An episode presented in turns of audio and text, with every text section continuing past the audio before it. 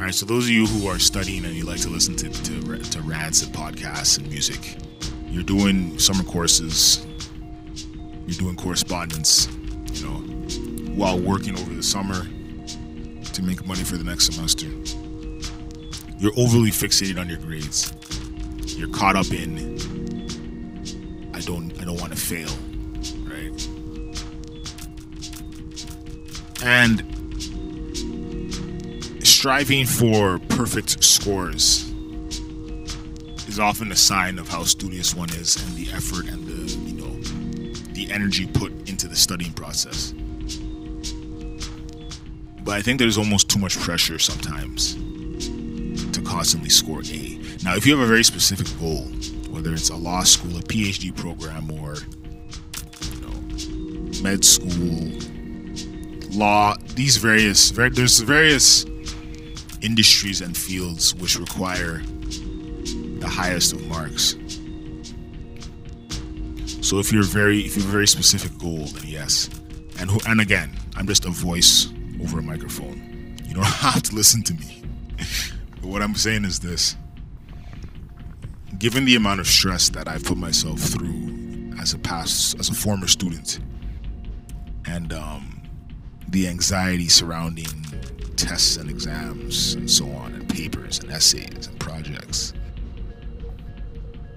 Given the fact that, you know, years have gone by and, you know, life has gone on, you realize that there's always going to be another stressful scenario that you cannot hold on to that. you know what I mean? Meaning you can't hold on to the fact that, you know, you must get an A. I'm going to stress myself out over this one particular test there's many, many, many more tests coming in various forms. I'll even say this. I almost wish that my main concern right now was was a test. and I know that's I don't know. That's specific to me. But keep in mind that many people have gone through the education system and many people have gone through post secondary as time goes on, tests are not the, the hardest thing going in the world, right? And I think, especially for those of us who come from immigrant families, minority families, that pressure is super high. Um, it's a super high pressure cause super high anxiety, super high stress, super high depression.